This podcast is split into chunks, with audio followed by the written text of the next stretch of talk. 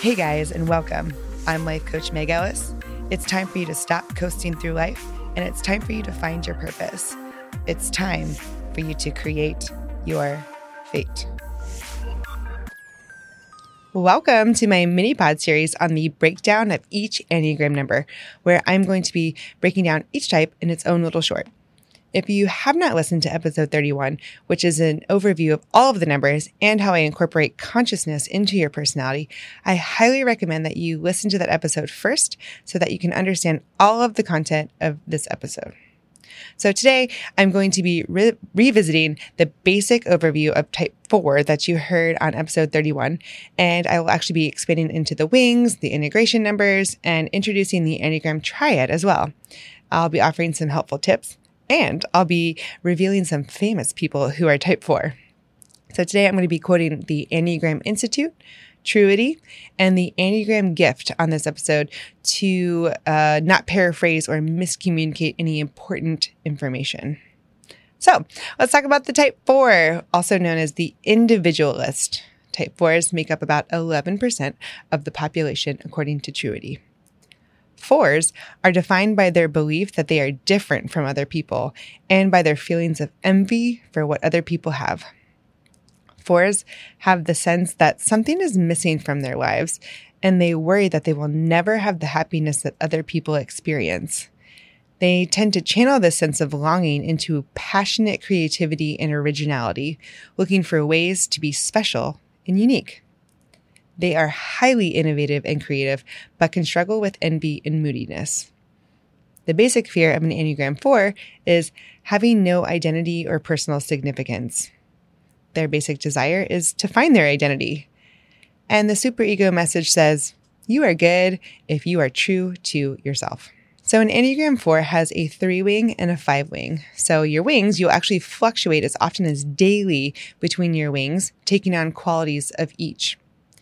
Of your wings, one will be dominant, so you will either be a four wing three or a four wing five, depending on which of those wings is dominant.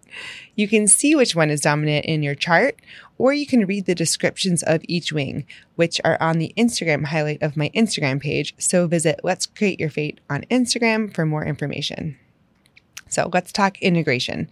When a four is in a period of growth, it's going to take on the healthy characteristics of an Enneagram one, which is the reformer or perfectionist. So they become very honest, organized, and discerning. But if in a period of stress, an Enneagram 4 is going to take on the unhealthy characteristics of an Enneagram 2, which is the helper. They are going to end up becoming possessive, overbearing, and they can be easily offended by criticism. The core weakness of an Enneagram 4 is envy.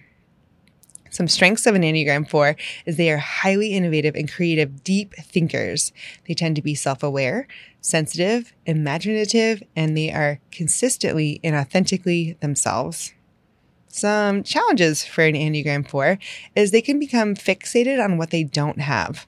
They can withdraw in times of difficulty, and they can have a tendency to focus too much on themselves reacting very strongly to hardship, and they can actually procrastinate the follow through. Some stress triggers for an Enneagram 4 not feeling heard, negative emotions that actually lead into diving deeper into more negative emotions, feeling emotionally ignored or misunderstood, and their self image being compromised. So let's talk about the Enneagram triads, which I'm going to be quoting directly from EnneagramGift.com. The Enneagram triads are also known as the centers of intelligence because they indicate the dominant core emotions that drive each Enneagram personality type to make decisions. The three triads are the heart triad, types 2, 3, and 4, the head triad, 5, 6, and 7, and the gut triad, 8, 9, and 1. The Enneagram Heart Triad primarily uses their feelings to make decisions and struggle with emotions of shame. Now, note, this does not mean that each of these types walk around feeling ashamed all the time. They just have easy access to this emotion. These types in the heart triad tend to be very in tune with others' emotions and recognize when somebody needs support. They also can seek recognition for a self sense of belonging.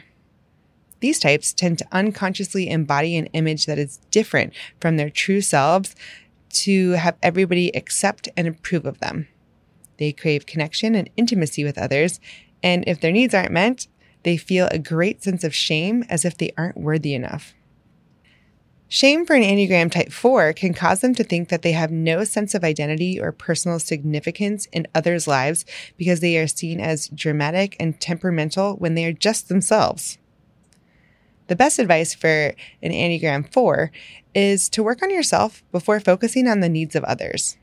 By holding yourself to a higher standard and learning self confidence, you will be happier. Fours should learn to be more empathetic and friendly with others and be a supporting figure rather than somebody who constantly needs support. Remember to take deep breaths when your emotions are getting overwhelming and find a calm place in your mind to settle down and become self aware to prevent overreacting and saying things that you'll regret. Some growth tips for type 4s practice positive affirmations. View yourself from somebody else's perspective.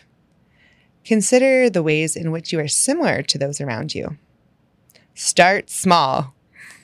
Learn to be open to constructive feedback, positive and negative. And some famous Enneagram Type 4s Johnny Depp, Jackie O, and April Ludgate from Parks and Rec. So that wraps up our mini pod on Enneagram 4s. I highly recommend that you learn more about your type and about the types of the people who are close to you.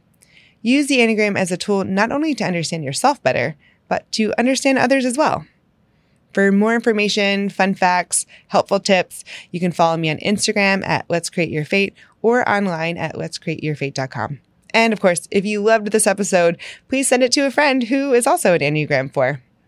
And that's all I got for you today.